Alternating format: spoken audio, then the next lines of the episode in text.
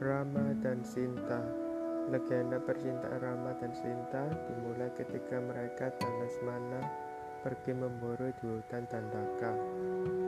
Dalam perjalanan, Sinta menginginkan seekor kijang emas dan segeralah Rama pergi menangkap kijang emas tersebut. Karena Rama pergi terlalu lama, Lesmana pergi menyusul Rama. Sebelum pergi, Lesmana membuat lingkaran untuk melindungi Sinta.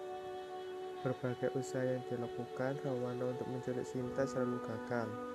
Hingga akhirnya Rawana menjelma menjadi seorang musafir dan berpura meminta bantuan kepada Sinta alhasil Sinta berhasil diculik oleh Rawana. Kijang emas hanyalah jelmaan anak buah Rawana. Dan betapa terkejutnya Rama mengetahui Sinta tidak ada dalam lingkaran yang dibuat Lesmana.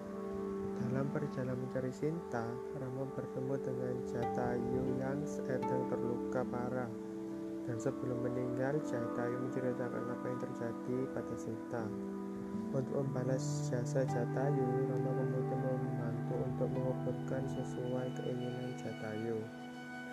Pencarian Sinta membuahkan hasil. Mereka berhasil menemukan Sinta dengan bantuan dari pasukan kera yang dipimpin oleh kera putih bernama Hanoman. Rama berhasil mengalahkan Rawana dan pasukannya bukan kebahagiaan yang didapat Sinta, melainkan kekecewaan karena Rama menganggap Sinta sudah tidak suci lagi. Untuk membuktikan kesetiaan, Sinta menceburkan diri dalam kobaran api. Sinta tidak terbakar sama sekali dan tubuhnya masih utuh. Hal ini dikarenakan kesucian dan bantuan dari Dewa Api.